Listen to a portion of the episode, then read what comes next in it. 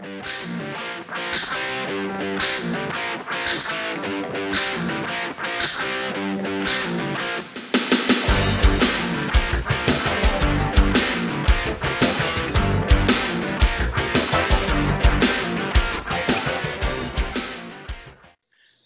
friends, and welcome to a special edition of Dan and Benny in the Ring. I'm Dan Sebastiano, joined as always by the BS Express himself, Benny Scala. Benny, how you doing, buddy? I am psyched. You know, we got a, another great topic, and I got two. We have two very talented. They're talented. They're creative. They're knowledgeable. I sound like Ron Popeil trying to pitch a Vegematic, right? But you know, the good thing is these guys are my friends too, um, and so it's a great topic and great guest. So I'm good to go. Yeah, it's unfortunate the nature of the topic we brought to uh the heck. Um Okay. okay, what is that? That's just a different view. That's the Oh, together okay, mode. that's that's Important. new. Who set that up? I think I explain did. to- Explain to Okay, the well, audience members for, for those hearing the audio only version, we were meeting on Skype, and apparently, uh, Mikey just set something where all four of us are sitting on steps now. Is this Um, like the route, the Mount Rushmore of podcasting? Maybe like. Oh yes, like- it's exactly what it looks like. But um, as I was saying before this started, unfortunately, the reason we're doing a special episode is the uh, uh, un- unexpected and surprising and sad passing of, I will say the word legend, uh, wrestling legend New Jack. And uh, Benny, you mentioned before when I pitched over to you um, the guests we brought today. Why don't you introduce who's on the panel with us? I have uh, our good friend and fellow, uh, previous fellow podcaster, Mikey Messier, and to, it would take the rest of the podcast to describe everything Mikey's into: videos, uh, screenplays, a book which I'm in the process of reading. I told him I'll, I'll be doing my review on Amazon this weekend. That's Mikey Messier, and then my fellow senior writer from uh, ProWrestlingStories.com, Javier Ojst, and I, you know, when I say senior writer, the, the only thing we have in common when I use the word writer, for me, I use Courier 12 font, and then for Javier, it's like Courier 12,000. Um, actually, mine is probably Comic Sans, I guess, when you think about it. Um, but I, I'm, I'm going to say that uh, Javier, I'm, I'm joining the uh, tomorrow the anti-aging clinic of Clearwater, Florida, because I need to live to 183 so I can write more stories than you. it's uh, it's all about qual- uh, quality, not quantity. Don't worry, Benny. You do you, You, do always good tell work. me that, You, you're, you're absolutely right. you do good work, man. Thank you, sir. You do good work, man. I, lo- I love reading your stuff. Likewise. Well, if we uh if we can't think of a way to to uh, categorize Mikey in ten words or less, we can always fall back on award-winning filmmaker. How's that, Mikey? I appreciate it, Dan. That Good to be. Thank you. Yeah, And, 40, yeah, well- Welcome back because it's been a long time since uh, you and I have done a show together. I know Mikey was a was a staple and a regular on our old program. Benny and I had a, a recent Q and A special where we talked about the story that led us here. So it's great to have you back, Mikey.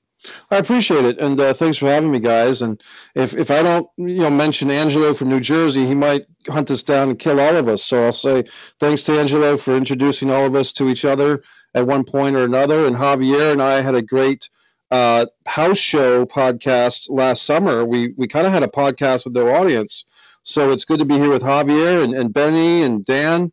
And uh, today, uh, I'm happy to be talking about New Jack, except like you said, Dan, we wouldn't be here talking about New Jack, I, I don't think, unless he passed away. So anyone who dies at age 58, you, you have to keep the seriousness of things as well because uh, concussions uh, or, or drugs, whatever led to this heart attack that New Jack had, the guy, if I could, I was thinking about this show today, guys, and what I thought of is New Jack has come and gone, and we're still trying to figure him out we're still trying to figure out his life and his career. Was he good for pro wrestling? Was he bad for pro wrestling? Was he even a pro wrestler? Was he a a backyard wrestler in the ring? Was he an extremist? Was he an icon? Was he a legend? The answer might be all of the above. Yeah, Absolutely. that's the the ultimate. Um, you see those that scene in movies when someone asks an or question and the person answers yes. Is he is he that? Yes, yes, yes, yes, and maybe more. Um, Benny, uh, we were talking before the show. You you had some some thoughts going. So uh, why don't you you ask the first uh, first question to our esteemed guests here? Well, this first one was for is for Javier. Uh, I read again his great story from ProWrestlingStories.com. New Jack, the story of wrestling's most violent man, and uh, Javier did a great job. You know, kind of going through the the, the history of, of of New Jack and how he got involved in wrestling, and even even his childhood. I guess he actually witnessed in his childhood his father stabbing his mother. So I'm kind of thinking that, you know, for him, violence was just a way of life. It was a normal thing. He was used to it. And, you know, we've talked before about wrestlers and their characters. So actually, this is a two part question. This is like uh, Dr. Philip Bombay, Barbay, I'm sorry, from back to school when he gave uh, Thornton Mellon his final exam. There was one question with 37 parts, but mine's only one question with two parts. So, uh, Javier, in your in your research uh, uh, doing this story, do you think that um, New Jack's character was was much different than his real life persona? Um, was, was, there any difference whatsoever? Because Jim Cornette, I think, made the statement that the the you know the, the trait of a great character in wrestling, it's the real person, just kind of like tweaked up a little bit. And I think in this case, maybe it was even tweaked down a little bit for him. So that's that's the first part of the question, and then the second part of the question is um, when you first, I think your story was first released uh, for, um, last year on New Jack on Pro Wrestling Stories, and uh, JP released it again. But apparently, and I spoke to JP this morning, when it was released the first time, New Jack actually interacted with some of the people who were posting uh, about the story. So uh, that's the second part of the question. I'd be interested in in how he interacted with the fans because I'm sure one of the things we're gonna uh, you know we're gonna talk about is the guy was definitely a polarizing figure. I mean, like huge amount of uh, you know uh, debate about whether, like Mikey said, was he was he a wrestler? Was was he a criminal? Um, you know, was he something in between? Was he a backyard wrestler? So how how did how did he interact with the the the fans? as as far as I know, well, yeah, that that article came out about a year and a half ago, and I know there is some information on that article that comes from the book uh, Mike Messier bought on uh, New Jack's book, especially the story of on his uh, childhood and what he witnessed, uh, the, the the atrocious thing that happened to his uh, his mother right in front of their eyes, where he was basically he was uh, raised in violence, and he he explains that the police didn't give a darn about black on black violence in, in, in when he was in the in the North Carolina area. Uh, it might, it might have been Greensboro, but it, it was definitely North Carolina. And uh, tell you the truth, just when I wanted to do a New Jack story, I was not a big fan, but I saw that he would get so much heat online. I thought it was worth exploring. I said, "Let me let me explore this guy. What is it? There are so few wrestlers that generate this kind of heat, this kind of real controversy in this day and age. Let me let me go in and, and explore this who this man was." And after I wrote that article, honestly, I can say that I I've become a fan of his, and and I'm and I'm pleased not not surprised, but a little bit that uh, mostly the outpour after his uh, passing has been uh, people are very sad about his passing. I thought people were just gonna, you know, crap on him because mm-hmm. I, w- I would venture to say that if if if if he would have passed away a little bit after his Smoky Mountain wrestling and and maybe some of his ECW run, maybe the outpouring would have been would have been negative and would have been like, well, good riddance to him. But you know how times change, right? And and now I think people are, have come to appreciate what what who New Jack was, how Jerome portrayed that character. If it was if it was a, a, character, and as you said, Cornette says that he he probably had to tone himself down to be New Jack. You know, that's that's that's a really interesting way to put it. And lastly, what I understand is yes, he uh, he interacted with the story before it was posted. One la- uh, right after his passing, when it was posted, um, he did interact with the fans, and he said, you know, New Jack will, is always New Jack. He said he wrote, uh, and I yes, I did it, and I I did it, and I got away with it like OJ. I think he was speaking about uh, the Kulas uh, incident. Yeah, mm-hmm. and uh, yeah You know, you you mentioned his ability to generate heat. I think Jim Cornette put it best in the uh, Dark Side of the Ring episode on New Jack. Uh, he was talking about his time in Smoky Mountain and the gangsters, and he said that uh, they could have brought Hitler in, and Hitler would have been the face in that feud. like that's how much the crowd hated him. And you know, I, I want to get Mikey. I'm going to bounce to you because you have told stories in the past of your interactions with New Jack. Javier is absolutely right that that the general oh the majority of support for him has been positive and mourning and stories of some of the stuff he's done for the boys and, and good things like that. But there have been you know obviously people that can't let can't look past mass transit and some of the other incidents in question. Um, what would you say as someone who's interacted and known him on a personal level is that is that just a testament to how good he was as a heel or is he genuinely a truly conflicted person uh, well, I, I, could I'd say it's both. Once again, it's both. Um, he was. I mean, to me, I think about New Jack's, let's say, in-ring persona. Let's put it that way. And um, Abdul the Butcher comes to mind. But if you took Abdul the Butcher and put Tupac Shakur, half Tupac, the swagger of Tupac, the the promo skills, uh, top top rated R-rated promo skills. You know, a New Jack wouldn't work in the PG era of WWE, but for the time and place of ECW, with uh, that song "Natural Born Killers" by Ice Cube and Dr. Dre, with the fan base of Philadelphia, he was a babyface in Philadelphia. He was a babyface in ECW. Um, when he came to New England, even after the mass transit incident, uh, he was pretty much banned or not welcomed, let's put it that way, in New England for a couple of years.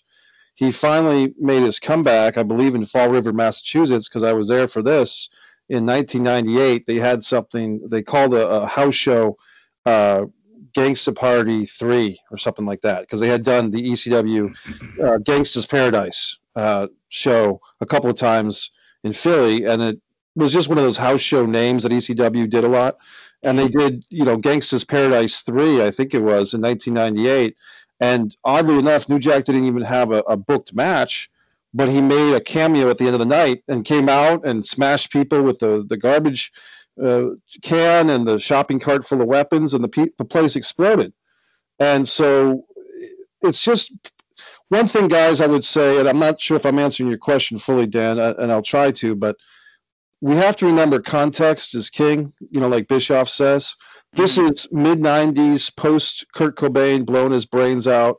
People were in kind of a weird mood, you know, like as far as the pop culture male 18 to 49 or whatever it is. Right. Um, people were kind of in this pissed off for no good reason mood. 2001 came and 9 11 came, and it's like, hey, we'll give you something to be pissed off about. But in the 90s, people were just kind of edgy and nihilist, and you had songs uh, like what was the song by uh, Prodigy uh, with the with the chorus "Slap My Bitch Up." You know what I mean? So this was the culture that we were in, where edgy stuff, Austin three sixteen, Flipping the Bird, uh, Beavis and Butthead, uh, South Park, all this stuff was pretty mainstream, and for whatever reason, people didn't stop and say, "What will this do to the children?" The children were dictating that this is what they liked. So uh, New Jack, in a lot of ways, was a man of his time. I don't think the New Jack character or persona would work in 2021. I mean, I think uh, as edgy as wrestling gets now, is you know Pete Dunne bending somebody's finger backwards. You know that's about as edgy as it's going to get. Yeah. So New Jack of that time, mid 90s, late 90s, even 1994, Smoky Mountain Wrestling. I, I watched last night uh, New Jack do a promo with Jim Ross. I'm just, you'd never get a promo on the air like that in, in 2021. Um, right. and, calling out the NAACP. I mean, New Jack was doing stuff that was hardcore, edgy. There's a promo once again from Smoky Mountain of Jim Cornette offering to manage the gangsters. And, and New Jack, in a very serious uh, promo, says, the white man's been treating the black man like crap for 400 years. I'm college educated with a criminal record. Why do I need you? You know what I mean? And it's pretty right. profound. If he had, if that was a 2021 promo, that would be the biggest babyface promo going. You know, with Black Lives Matter and everything else. So New Jack not only was in a sense, of his time. He was ahead of his time. Yeah, he mentioned he, he tells Cornette that that the gangsters are black owned. You know, he doesn't, and they're not going to allow him to to you know meddle in their business. You know, they don't need him. Right. You know, and that was. I mean, some of his character, Javier, you mentioned earlier the comment he made about OJ in one of the promos where he basically gave a shout out to OJ for taking Tell him out. to keep up the good work. Yeah, keep up the good work. You took out two of them, so you know we're going to keep the trend going. yeah. Um, but I, I'm curious, y- y- Benny. You talked, or uh, we were talking before the show, Benny, and and we obviously we had our last week, and Mikey just mentioned, um, you know, it, it wouldn't work in today's uh, today's world. And Javier, your article talked about his attitude and how he was with the business. That that deep down, I mean, at least the impression I got from everything you wrote is is he may have been crazy and edgy, but he did truly care about wrestling in the business, and he cared about the fans, and he cared about all that. I'm curious, Benny, uh, or excuse me, um, Mikey. You say hi- his character wouldn't work today. Seeing a pay per view where the Miz gets eaten by zombies and Chris Jericho is falling through cardboard into an obvious crash pad, you know, would would New Jack even want to be in wrestling today? Well, that's a great question too, Dan. And maybe I should rephrase that a little bit. I, I it, New Jack wouldn't be allowed anywhere near WWE wrestling in 2021. But guess what? He wouldn't have been allowed anywhere near WWE in 1995, even 1998 or 99. Apparently, they, he did show up for a trial match, and he never even got into the ring that night because somebody told him not to look Vince McMahon in the face or not to say hello to Vince McMahon. And Vince walked by New Jack, and New just said, New Jack said, "Hi, how you doing?" Vince gave him a cross-eyed look, and apparently New Jack was off the card, so he got paid for his trial match, but he never got to wrestle for uh, WWE. And I guess that was 2003. New Jack tells that story. I wasn't there. I don't know if it happened or not. Um, I guess I should just rephrase that, Dan. If it was something like possibly AEW, uh, maybe maybe Impact Wrestling, because you see, was it Sami Callihan with the baseball bat to uh, the guy's eye socket, uh, Eddie Edwards? So I mean, there are descendants of of New Jack. You know, Sami Callihan, I would say, is a descendant, you know, uh, of New Jack, um, for better or for worse. And, and guess what, guys? I think a lot of it as far as the descendants goes, I think a lot of it is for the worse. I think a guy like Nick Gage, who uh, you know, the fascinating uh, show on Dark Side of the Ring, but it's like this guy is getting himself killed. You know what I mean? With these light bulbs into his arteries and everything else. So Right. I, I think that with New Jack, like I said, he's he he's come and gone. Fifty eight years old. He's no longer on this earth, and we're still trying to figure him out. We're still trying to figure out was he good? Was he bad? Um, I, I, I'm not sure if I, I I'm going to try to take on this this question because I, I want to get this out there. The times that I met the guy, he was very personable, very funny. I think that's what people. He had a second life. New Jack did outside of the ring when he started doing these YouShoot interviews with Sean Oliver. Sean Oliver, and probably if if you guys have YouTube feeds like mine that are clouded with wrestling stuff, and and the Sean Oliver guy who did all these YouShoot interviews with Kevin Nash and Kevin Sullivan and pretty much everybody else in the business Mhm. around the 2005 mark. Well, New Jack just keeps coming up and up and up. And of course, he must have done 30 or 40 RF shoot interviews, New Jack, I'm talking about. And those clips keep coming up and up. So I think what it is with a lot of guys like like the four of us and people watching and listening to this podcast, New, New Jack has this second life outside of the ring as a wrestling commentator. His promo on Chris Benoit, where he's talking about Nancy Sullivan and his friendship with Nancy and and calling out Benoit from the grave, so to speak. Um, New Jack telling stories about, you know, quote the rats, quote. Uh, New Jack talking about the Dudleys. I mean, he had like a like, like kind of a Chris Rock, a staccato, kind of a, kind of a Chris Rock mixed with a Richard Pryor vocabulary, and just funny. So I mean, it, it- and and I think one of the wrestlers, X Pac, put a tweet in the wake of New Jack's death. I couldn't help but love New Jack, and that's bizarrely, even though uh, I, I considered myself friendly with Eric Kulas, and I went to Eric Kulas's house after the slicing. Um, it's hard when you see New Jack in person not to be charmed by the guy, because he seemed very comfortable in his own skin. Uh, he he was living the character. I mean, he, in Beyond the Mat, when they when the the casting director says that he could be a, a co-star to Denzel in Hollywood, and and it's kind of like, yeah, he could be. You know, where's where's New Jack in in ne- uh, Friday After Friday or some movie? You know what I mean? Why isn't right. New Jack doing cameos? It seems like New Jack didn't have an interest.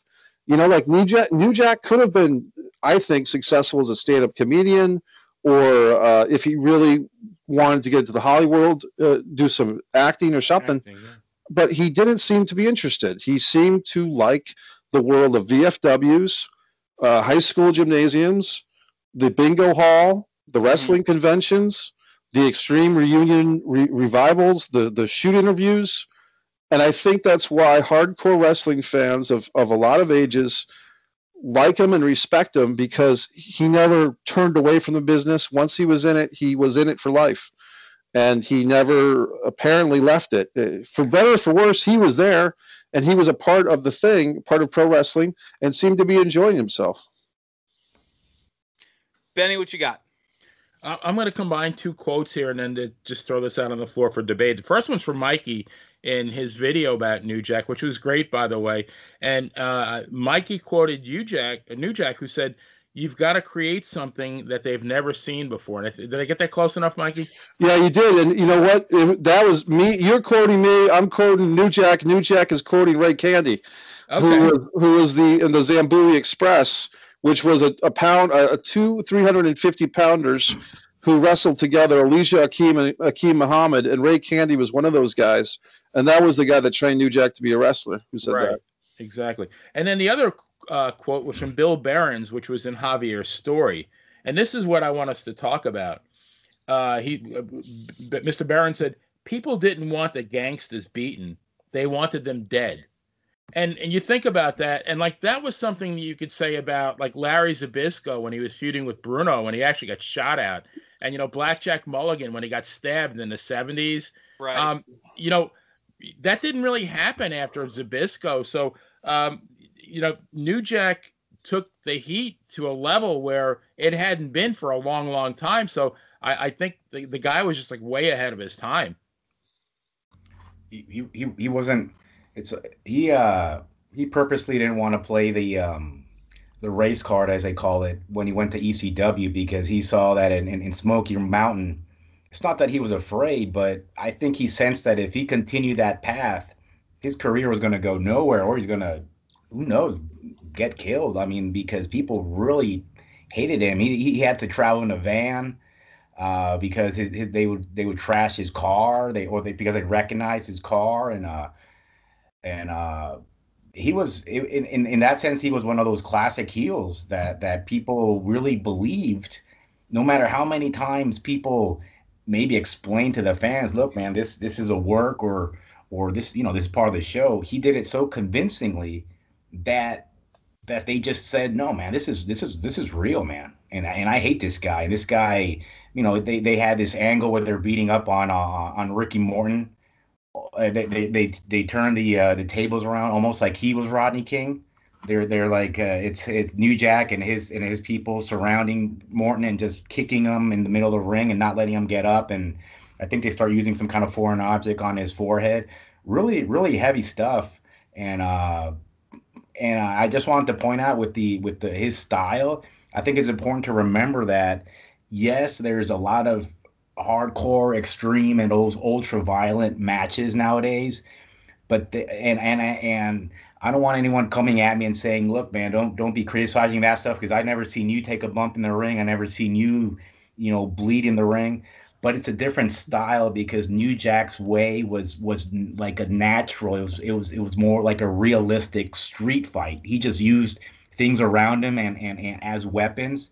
There was not so much of a setup. Let's put these uh these fluorescent lights on me and then we're to put a chair on my legs and then this guy's to flip over me that's it's their coordination the uh the, the chore- choreography wasn't there with new jack's style of, of, of hardcore. His was just like like a street fight, you know, and, and I think the purity and the simpleness of that is is some is what people uh and the brutality, just the sheer violence, the way he bladed people and hurt people whether they wanted they where they were willing participants or not that's what people will be talking about years from now it's like a sociological ex- experiment people will be talking about them you know now you're you're you hit you hit it on the head and we've talked benny uh, a dozen times. I know mikey you and i've had this conversation definitely more than once. One of the biggest grievances people have with wrestling today is it looks I know I hate to use the word, but it looks fake. It's it's like you were talking about. I'm going to lay the light bulbs down, and then I'm going to set the table, and you know you're going to have you're going to lay there for ten minutes and clearly be part of what's happening.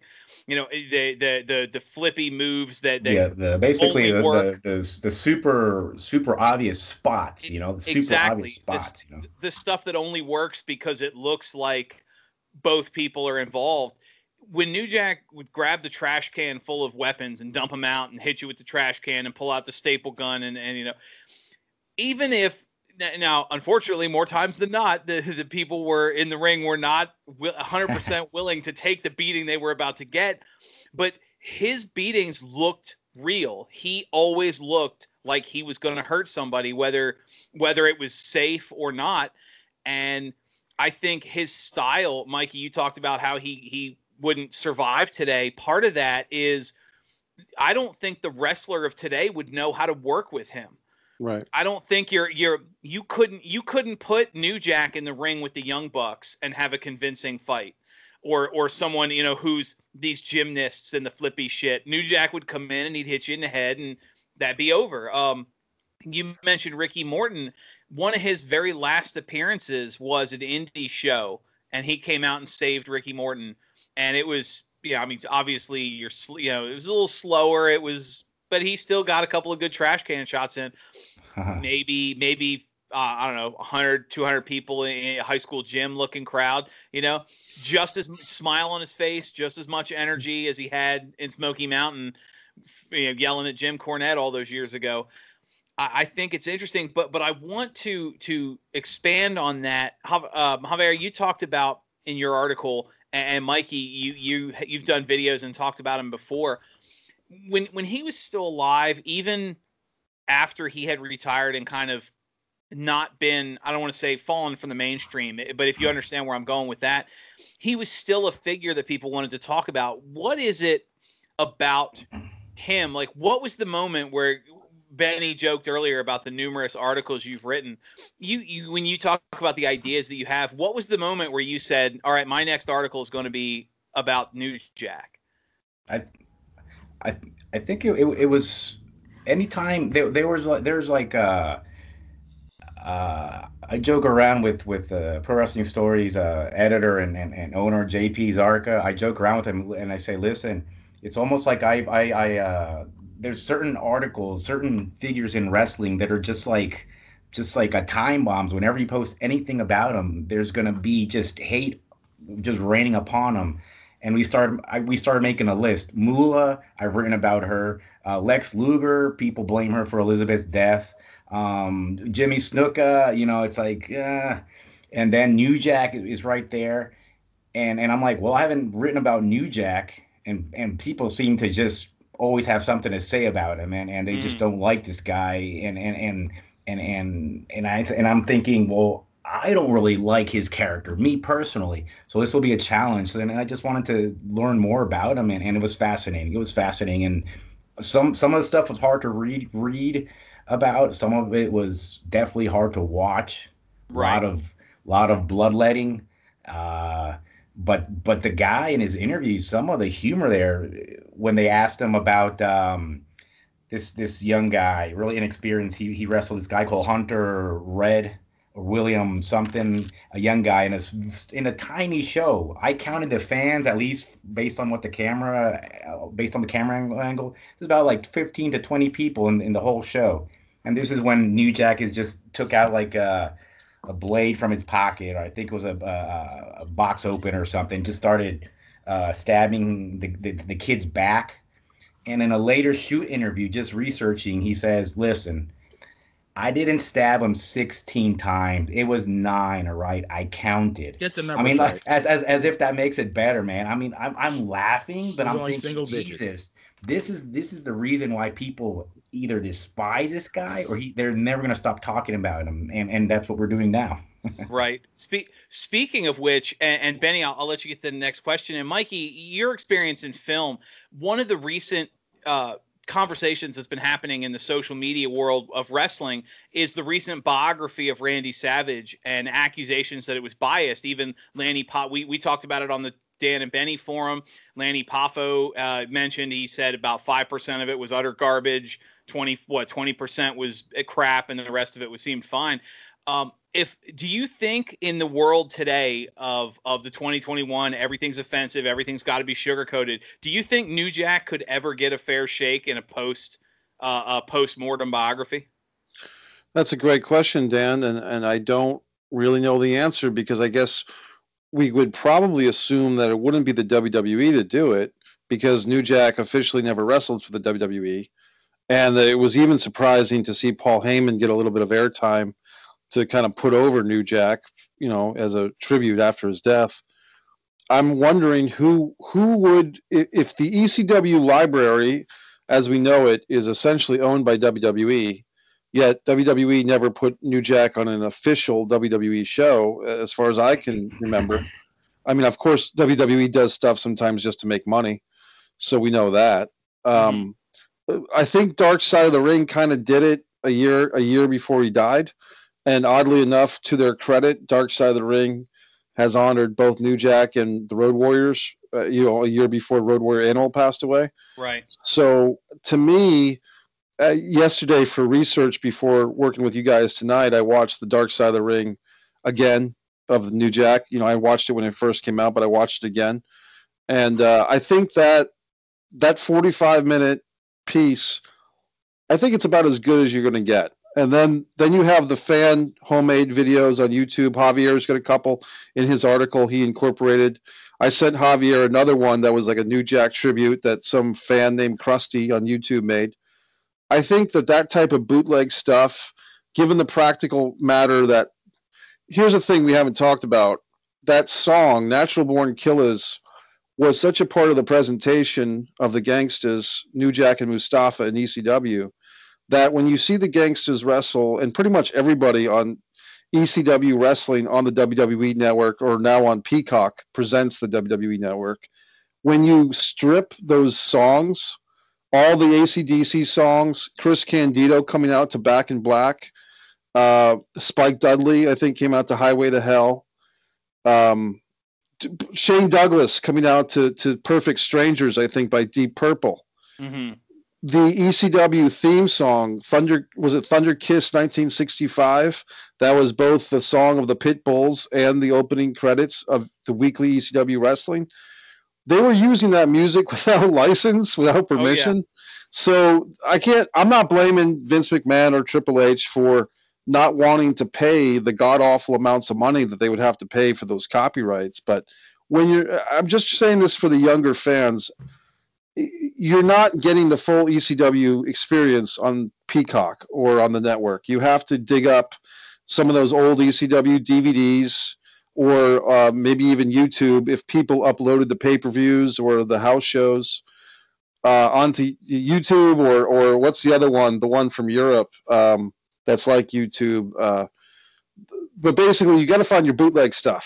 You can't rely on the homogenized WWE version because the music and especially with the gangsters. If anyone like the Freebirds had, if you go see, if you see the Freebirds versus the Von Erichs, but you're not hearing um, La Grange by ZZ Top with Kevin and Kerry Von Erich, and you're not hearing actual either Freebird or Bad Street USA for Terry Gordy, Michael Hayes, and and Buddy Roberts, you're not getting the full experience, and you're not getting the full gangsters experience if you're watching New Jack and Mustafa versus the Eliminators or versus Balls and Axel or versus the Pitbulls uh, or versus whoever, you're not getting the full experience without that song because they wrestled or they fought or they beat the crap out of somebody in rhythm to that song. And I was there to see this happen live several times, and it was like uh, hypnotism the audience was in a, a state of group hypnotism hearing that song played to, to, Spinal Tap's 11 on the 10 scale.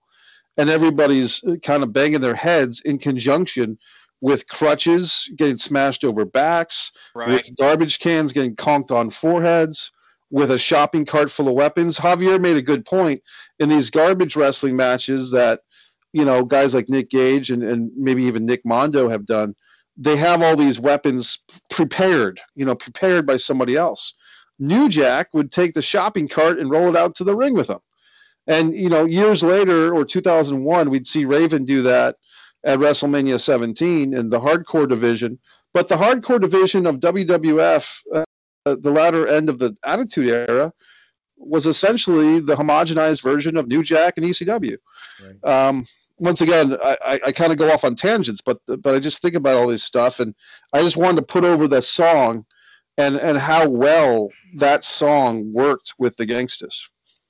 Yeah, basically what Mikey's saying is if you have to watch kind of non-HD, kind of blurry, lower quality video, but if you can get the real experience with the music and and, and what what ha- really did happen, that's the way to go until uh, maybe WWE starts cracking down on all these all these videos people upload, you know, which are thousands. But at some point, they might not be available. But while they are, try to try to seek out try to seek out what, what how it really was, you know, not, you know, even You if it's not, even if the network is is nice and well, Peacock is nice and sharper, of course, but um, Yeah. you know, Benny, what what what you thinking? I'm I'm gonna. This is gonna sound really bizarre, maybe, but you know, I'm gonna gonna go based on on, on Javier's last point. When I, I think the guy's name was Hunter Lane in Jacksonville. yeah, That New Jack stabbed nine times, and um, I went when I when I heard him say that. I, I thought about for whatever reason I thought about Bruno Sammartino's book, and he mentioned in early 1963, Buddy Rogers went out to a house show in Pittsburgh, and Buddy looked out and he saw that man, oh, like maybe a thousand, two thousand people, and he counted the house, and he decided that it wasn't worth his while to wrestle in front of a thousand or two thousand people because I guess his take really wasn't going to be worth his while. So he, he feigned chest pains, allegedly, of course, and got got out of wrestling. And and here is New Jack, who I mean, what could he have gotten paid in front of 15 people? And he could have just said, "The hell, the hell with this! I'm not going to do this." You know, and not only did he do it, but like he put on a show, albeit you know probably something criminal. So I mean, in a bizarre way, that and I don't know if you guys agree or disagree. The the guy was true to his art. You know what I mean? it's possible. It's possible he didn't get paid. It's I think it, it- there might be more details in, in in the book Mikey's picked up, but um, it's I think the the promoter was a a friend of his, and so he was trying to help his uh what his inau- inaugural show or, or try to you know help him out. It Might not have gotten paid, but but you, but New Jack did like money. You know, he always said, "Look, if they if they pay me, I'll show up." When they started interviewing him, he's like, "Well, they paid me. They they they paid me to be here, and, and I'm here to do my thing." And and he was like, "Well, you know, I like do I like doing what I do, but gotta pay me, you know." I'm proud to say that I survived a moment in the ring with New Jack, you know, and and uh, if you guys have seen my little video, my sit down with Sandman, I was a ring announcer for a show at a at a place called Club Stars in Johnston, Rhode Island, and I was the ring announcer, and and they had Sandman there in the main event against a guy named Astro Man, who was uh, about 320 pounds, real nice guy, and kind of just a very basic you know, plodding big man, like just a basic wrestler. Nothing wrong with Okay. him, but and Sandman and Astro Man did their main event, and I think this might have been during that year period after the Vic Grimes uh, injury for New Jack, where he wasn't wrestling, but he was kind of making appearances, and he might have just come up with New Jack to the show to be with Sandman as a buddy, to be honest with you, because I don't think New Jack wrestled on that show unless I'm really blanking something out. But but basically, I I introduced Sandman as the winner, and then uh, New Jack grabs me as the ring announcer, and having been in the audience for the ma- the mass transit incident. Uh, you know, my heart was starting to beat a little bit faster, and and New Jack just kind of said something to me, like just he just said something uh, to the effect of "sell the stick," and basically Sandman and New Jack both got on the microphone, uh, accused me of being part of a conspiracy against them, and proceeded to give me a couple of nice cane shots to the back. And uh, I scramble out of the ring, and uh, and I, I I'm you know begging for mercy. And then in the dressing room, I did a little short movie with the Sandman, which cost me 80 bucks cash to get that accomplished, uh, you know, for the Sandman, because he, he got a little bonus payday. And uh, the movie, the short movie was made a short movie because New Jack was coming through the back and needed some orange juice or something because uh, New Jack was having some health issues even back then. And I, I thought at the time, was he was he diabetic? Did he have low blood sugar? But it, it, now that I put the pieces together, having watched the Dark Side of the Ring, I think it was during that year of injury layoff from the Vic Grimes head injury. I think that's when this happened that I'm talking about. If anyone has a chance to watch uh, Mike Messier with uh, with Sandman in the back, trying to convince Sandman to to hook him up and to try to get him in, in, more in, in deeper into the industry. If we're talking about New Jack you know you know don't know where the, the person and the character ends or if it blends or if it's the same person. Sandman is is a kind of guy where where when when he's working you're like maybe this guy's shooting because he he can convince you too that he's he's a little a little out there. But the way he would talk to mike's like why should i help you? Explain why should i'm like this guy's gonna punch mikey. I don't know if, if they're working but sandman looks looks uh he really does look kind of annoyed by Mikey at this point. I know he's might just like put out the put out his cigarette. Oh no, he was I know if he was smoking, he's gonna put out his cigarette in Mikey's eye, or if he was drinking. He was smoking. Yeah, he he was, and you can tell. He's like, "Why should I help you? Explain why." Because I'm good. What? Because I'm good. Nah, I'm just I, I, encourage people to watch. It's, it's it's just a couple of minutes, but it's, it's gold, man. I, I told Mikey that. I appreciate it. That's that's what I'm talking about. That's what New Jack is in the beginning of that. New Jack has a cameo. He's been on in that the whole time. So, I guess one thing, guys, I would say is that you know after the mass transit incident. See,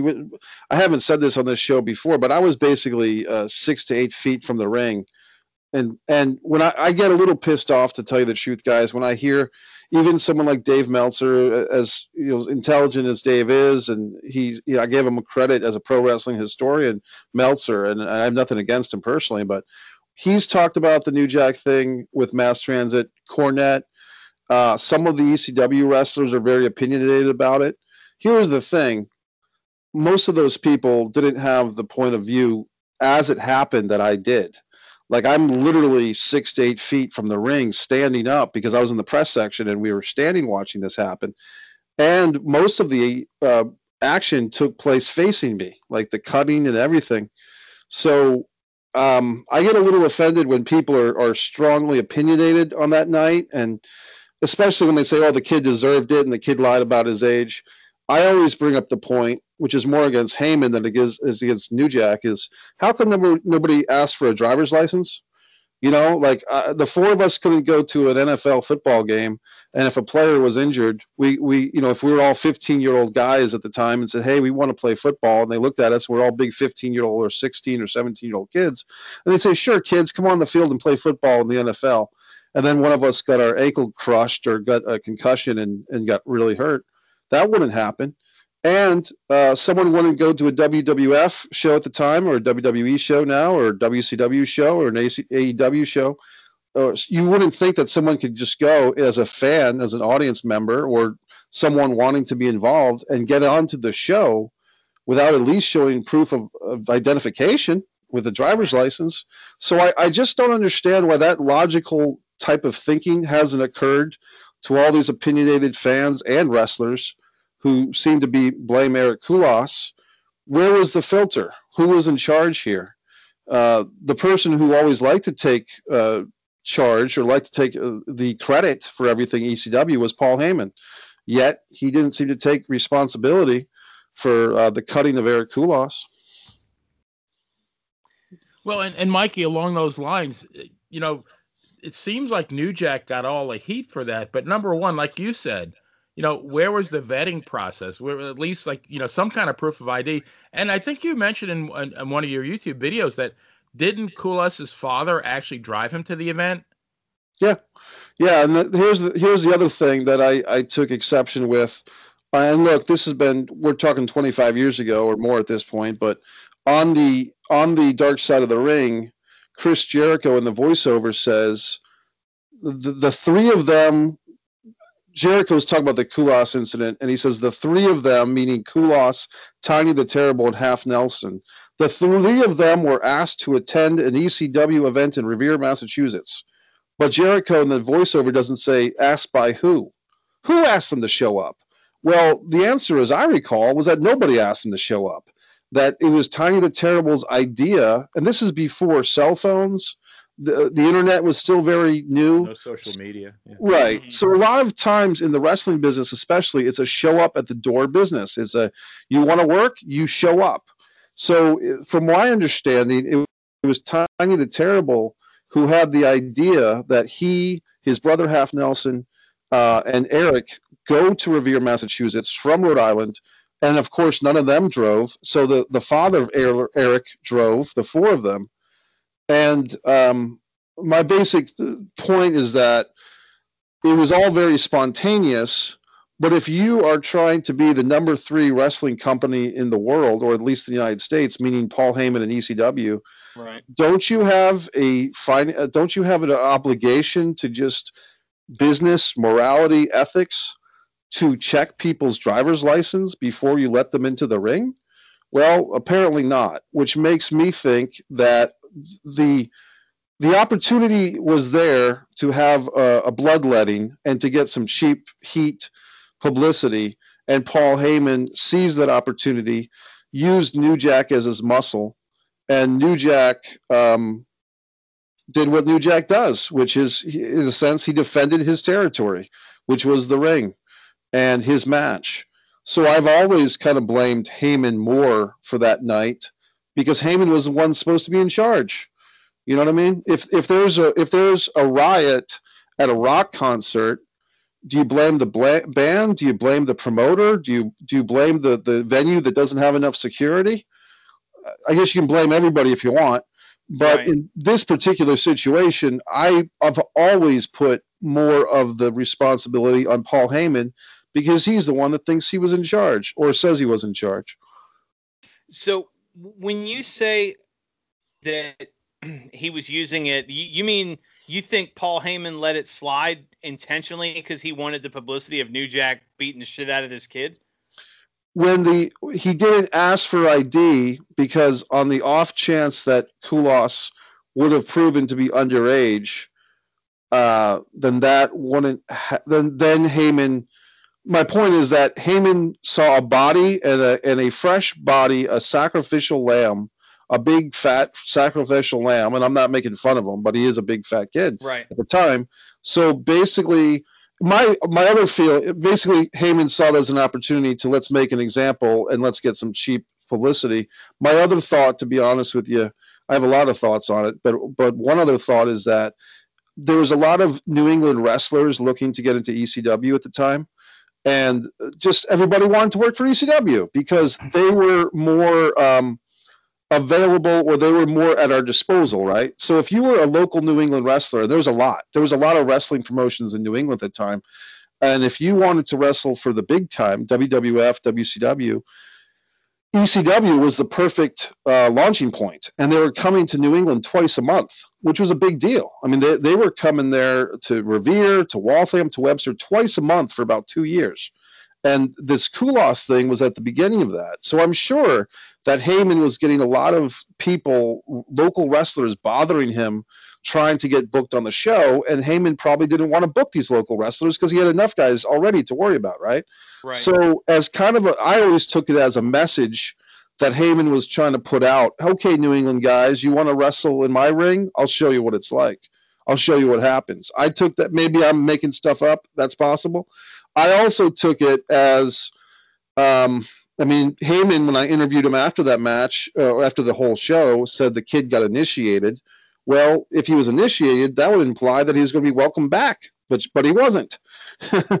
and um, I, I, just I just took it as a thing where um, Heyman saw a way. The, the, the opportunity to have some cheap heat publicity was presented, and Heyman put all the pieces together and and allowed the bloodletting to occur. I'm not saying that he encouraged it because I don't think New Jack ever said that Heyman encouraged it. but I think Heyman, knowing the the, the fact that it's basically an insult to put Eric Kulas in the ring with the gangsters. It was an insult to New Jack because New Jack's used to being in there with Axel and Balls and the Eliminators and the Pitbulls, tough guys, right, who could hold their own. So when you put New Jack in there with this big pudgy kid, whether he was 21 years old or 17 years old, New Jack takes it as an insult. And if New Jack, if if Kulas was saying to New Jack what people say that he did, and, and, and I don't think that this was made up, but but Kulas is saying, hey, can you help cut me and blah blah blah, um, then of course New Jack was going to do it, and he did. So it was a crappy night. It was a lousy night. Um, it took me a long time to kind of process all of the variables in that um, and get to the point where I saw New Jack. I could see that there's more to New Jack than that evening. It was a very bad night for everybody, including New Jack. But New Jack had a lot more to his life than the mass transit incident. He had five kids.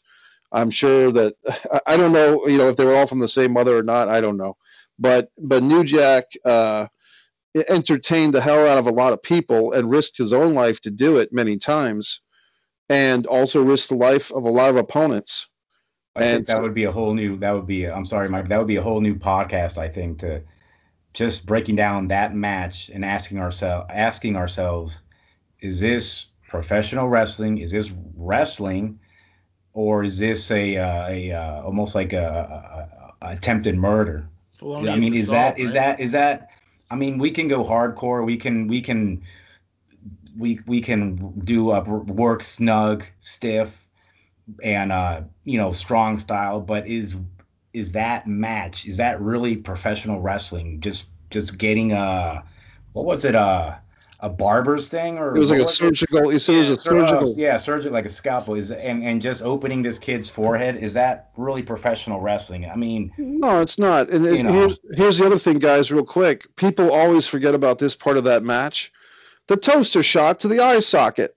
Mm-hmm. For whatever oh, reason, yeah, yeah. For whatever reason, and I don't. I mean, look, I don't know why people people harp on as well they should the, the surgical knife taped to the wooden stick cut, you know, cutting across his head. And to, to New Jack would, would always say that he told Kulas he was going to come and to blow blow out to help the blood pop more when he did it. And apparently Kulas is doing that. But um, the before that, he takes a toaster oven, the old heavy, you know, 1950s heavy, heavy, heavy toaster oven. Yeah. New Jack spikes it on, on in Kulas's eye. Yeah, knocks him out. Basically knocks him out. Yeah. Right, and it's well. Here's the thing. If if this was going to be any type of predetermined, you know, hey brother, let's let's get each other through this type of thing. You've never seen Ricky Steamboat take a toaster oven and smash Ric Flair in the eye socket with it. You, you've, you've never why, seen. Why, why are you laughing, Dan? Dan's laughing. He's well, we, that, we, we did see uh, we, we did see the Dirty Dogs drop a new uh, Barcalounger on Dominik Mysterio, though. Right. Well, uh, here's the thing, guys. Even a couple of years ago, they had that Kenny Omega uh, Moxley match in Baltimore, right? That was on a pay per view. Yeah. And it was pretty hardcore. Now, guess what ruined it for me? Our buddy Jim Cornette went through and dissected that thing and told us how a lot of the spots were accomplished. Uh, you know what I mean? But at the time, it seemed like the most brutal, epic match I had seen in years. Well, mm-hmm. and nowhere during that match did Moxley take a toaster oven and smash it as hard as he could on Kenny Omega's eye socket.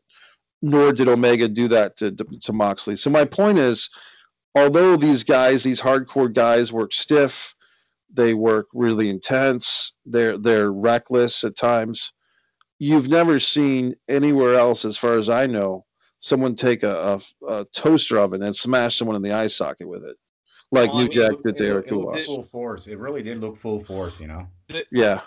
The like fact wanting, is, when you know. oh, I'm sorry, Javier, go ahead. No, go ahead, go ahead. I was going to say the fact is when you talk about New Jack and you look back on his career and you say you know that moment that he genuinely tried to kill somebody or genuinely tried to hurt somebody and the cops got involved you have to be more specific because there was multiple moments where he faced legitimate legal legal or civil repercussions for going too far in the ring. And I think echoes to the, the original point that was made uh, when I was talking at the beginning of the show is he made it look real. You never doubted that New Jack was trying to hurt somebody, whether they were in on it or not. Um, as we wrap up, guys, um, you know, I, I, I like Javier, you mentioned you could have an entire show on mass transit. Benny, you said, you know, we, we could barely scratch the surface of, of what we have to say about him. Um, uh, uh, uh Benny, you've been, you've been, uh, quiet for the most part. Their guests uh, giving them time. Uh, what are your closing thoughts on New Jack? I just think, I mean, the guy was a, a dichotomy, you know, because Mikey and I've heard it from from other people, and uh, that he was a charming guy. I, I watched a uh, YouShoot video with Jim Cornette where him and uh, Mustafa Saeed actually crashed the interview, and I mean, you could tell there was a genuine affection between Cornette and New Jack. They hadn't seen each other in a while, you know. So you got the, this charming guy, and I guess uh, Cornette said that a couple of weeks before he died, uh, New Jack reached out to Stacy, his wife, and New Jack told Stacy that he was happy. He was, he, you know, he had a nice wife. He, you know, he, he had a good life, and he was content. And then, you know, the poor guy drops dead a couple of weeks later. You know, and then on the, on the other hand, you got a guy who bashes somebody with a toaster, who tases somebody and then throws him off a 20 foot scaffold, yeah. and then beats a 69 year old guy, Gypsy Joe, half yeah. to death with a baseball bat. So I mean, we could probably spend ten podcasts trying to figure this guy out. If you if you think if you think he'd have he'd uh, lose patience working with the young bucks, look what he did to Gypsy Joe because he he felt that Gypsy Joe wasn't selling or was maybe being a little too stiff or yeah. Well, supposedly Gypsy Joe told him, "I'll teach you how to how to work yeah. hardcore, kid." You, you know who knows what's the what's the truth or you know, but uh, imagine what he would do with these young kids today just imagine what what New Jack if he got pissed off in the ring for X or Y reason, what he would do with these new kids, man, who are uh, thigh slapping and stuff, man. He would see New Jack versus the Miz. He, he would. he, well, the, the the the Miz will never wrestle again. Remember, he was eaten by zombies. He'll wish that That's he was right. back with the zombies. Yeah. And, and but, the fiend I mean, and the fiend was burned, but he came back and um Alexa Bliss has fiend powers now. I, I can't wait till the, I can't wait till the next don't, episode, man. Don't don't forget Matt Matt Hardy's perfected the art of teleportation. He and uh, having the superpowers to change his entire physical persona every time he comes in and out of an ice machine. So yeah, the, the wrestling world has evolved, that's for sure. Uh, but uh, Javier, going back, uh, you you had a, good point. So, what are your closing thoughts? Any final thoughts on New Jack? Closing thoughts on New Jack. Um, I hope his family is well. I hope people take the time to to try to understand the guy, even though maybe they'll wind up more confused than ever if they try to understand uh, what kind of person he was. But I'll tell you one thing: um, in his own way, he he really did entertain us. Uh, if if he hurt people, if certain people he hurt in the ring, if you know, if you hurt certain people in the ring, I hope I hope all that's uh, water under the bridge. But certainly, New Jack is is someone who um, is worth talking about. He's it's um, you know, I hope I again I hope his family's okay, and and I'm, and I'm sorry he's gone, man. It was you know he you know he he lived a he lived a New Jack life, but according to Benny, he was pretty much a family man in these last years. Although on Cameo, he's he he, he did some weird stuff on Cameo. Said he was gonna chase. He pulled out a knife, and if I don't get you, hunt you down with this one, I'll get you with this. And he pulled. Old habits die and he, and he showed right. And he showed a crossbow. I'm like, oh my god, this is this guy. This guy never stops, man. but uh, go go ahead, Mikey. and and if anybody if anybody gets a chance, uh, some fans ordered a cam- a cameo for Jim Cornette from New Jack that's on the available on YouTube. If you get a chance, you, you guys have to check that out. Oh, okay. But, but Mikey, you're uh, you you seemed more involved than any of us. What are your closing thoughts on this? I, I met the guy five or six times. I'll I'll give you uh, two stories about that to wrap it up for me. The second time I talked to New Jack was at um, the night of the mass transit incident, about an hour and a half or two hours before that match. New Jack was walking around. I ended up talking to him, and uh, I told him that I had done some local wrestling, and I said not not to the level that you're doing, but I've just I've had a few matches, And New Jack said, "What what's your gimmick?" And I said, "Well, I, I do this Mad Dog Mike Messier. It's kind of like a Buzz Sawyer thing, like a Moon Dog or a Buzz Sawyer, and I do a Smudge Baby." And so New Jack asked me about those characters, and then I said, uh, "Yeah," I said, "I'm not really sure which one I want to do. Maybe I'll try a new character." And New Jack cut me off and said, Hit you, then he hits you with a toaster between. "Yeah, right." New, New, New Jack cut Make me off. Make up your mind. New Jack cut me off. He said, "Please, um, please marry my sister." Uh, no, but what New Jack said was, "Choose your best gimmick and stick with it." Is what New Jack had advice to me, which I, I forgot about until we started doing this show, guys. And then the the last time I saw New Jack was at Extreme Rising show, very in a way controversial show that Shane Douglas promoted in Philadelphia in 2012. Uh, the actual wrestling show suffered because Sabu was booked but couldn't wrestle because of drugs. Just incredible, kind of the same thing. And a lot of people were disappointed. But if if the fans that were disappointed with the show had gone to the Extreme Reunion like convention the same day at the same venue, like it was a twelve o'clock to five o'clock thing, and you had Al Snow, you had Shane Douglas, uh, I met Jerry Lynn, uh, Balls and Axel you know, one one of the last times those guys were alive, I met Balls and Axel, and um, I was being interviewed by the guys doing Barbed Wire City documentary, an ECW documentary. They were they were doing additional footage for that, and they were interviewing me, you know, just as a fan that knew the original ECW. And I'm doing this interview, and then suddenly there's an arm around me, and I look over and it's New Jack, and New Jack starts interrupting my promo with his own promo. And of course, he's doing a lot better than me. and uh, that I, I just kind of walked away from it. And, uh, and uh, but guys, this is 2012. This is, uh, you know, 16 years after the Kulas incident, right? Or, or 18, whatever, a long time. And I'm still getting nervous. I'm still getting nervous because I'm like, oh shit, he doesn't recognize me, does he? Like, I, he's not going to say that's the guy in the in the press section. I better get him too. And then at, witness. yeah. right, uh, right, a, a couple of hours as this convention was ending, and the the convention was a lot of fun. To, to be honest with you, to see, to talk to the ECW guys out, you know, without worrying about their match quality or the stars, you know, the how many stars does Jerry Lynn get tonight? You know, just to to talk to these ECW originals was a blast, and they were very nice guys and very they were characters, man. And and to finally, uh, I'm leaving this thing, and I see New Jack, and New Jack gives me like a really nice wave goodbye. Like he's just sitting there and he gives me like a really like a, a friendly wave goodbye, and I, I gave him the wave goodbye. And that's and I remember thinking at the time, this guy's not so bad.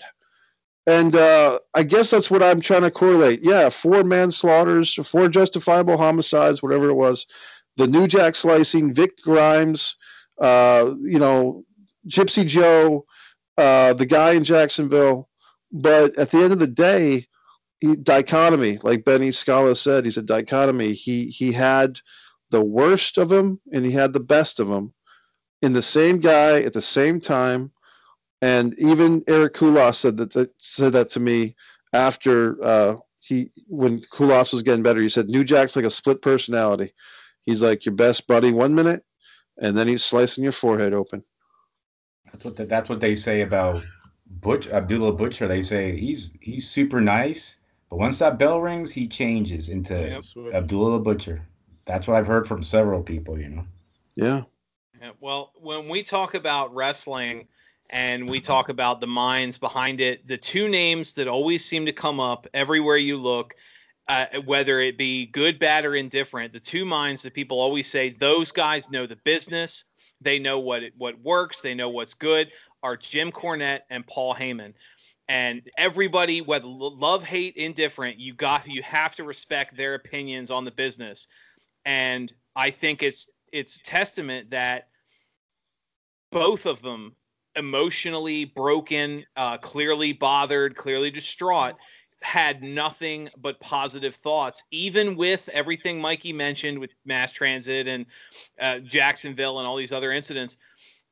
Both of them were clearly broken up and and spoke of New Jack's passing as a loss not just from their of their friend or someone they respected but to the business. And they understood what he brought and they understood what he made. And it's one of those things that that Paul Heyman and Jim Cornette tend not to publicly agree on a lot. And they both publicly agreed that uh, they had positive things to say about New Jack. And I think that's a testament especially given how the, neither of uh, neither of them are there are in any way sugarcoating when they have bad things to say about you. So I think that's the final testament. Um, gentlemen, I again every seems every week, Benny. What do we say? We could we could keep talking for another hour and Absolutely. not even scratch the surface. Um, but I, I, appreciate you guys, friends of the show. We're definitely going to have both of you back on as as more things go. Um, Javier, ProWrestlingStories.com. Uh, your New Jack article was great. Personally, um, I have to give another shout out. It's still my favorite. You wrote an article on wrestling toys long, uh, long while back that that still uh, still cracks me up. Um, yeah. Oh, Benny, we, we I mentioned at the top of the show, award-winning filmmaker, author, uh, and and professional angry wrestling fan.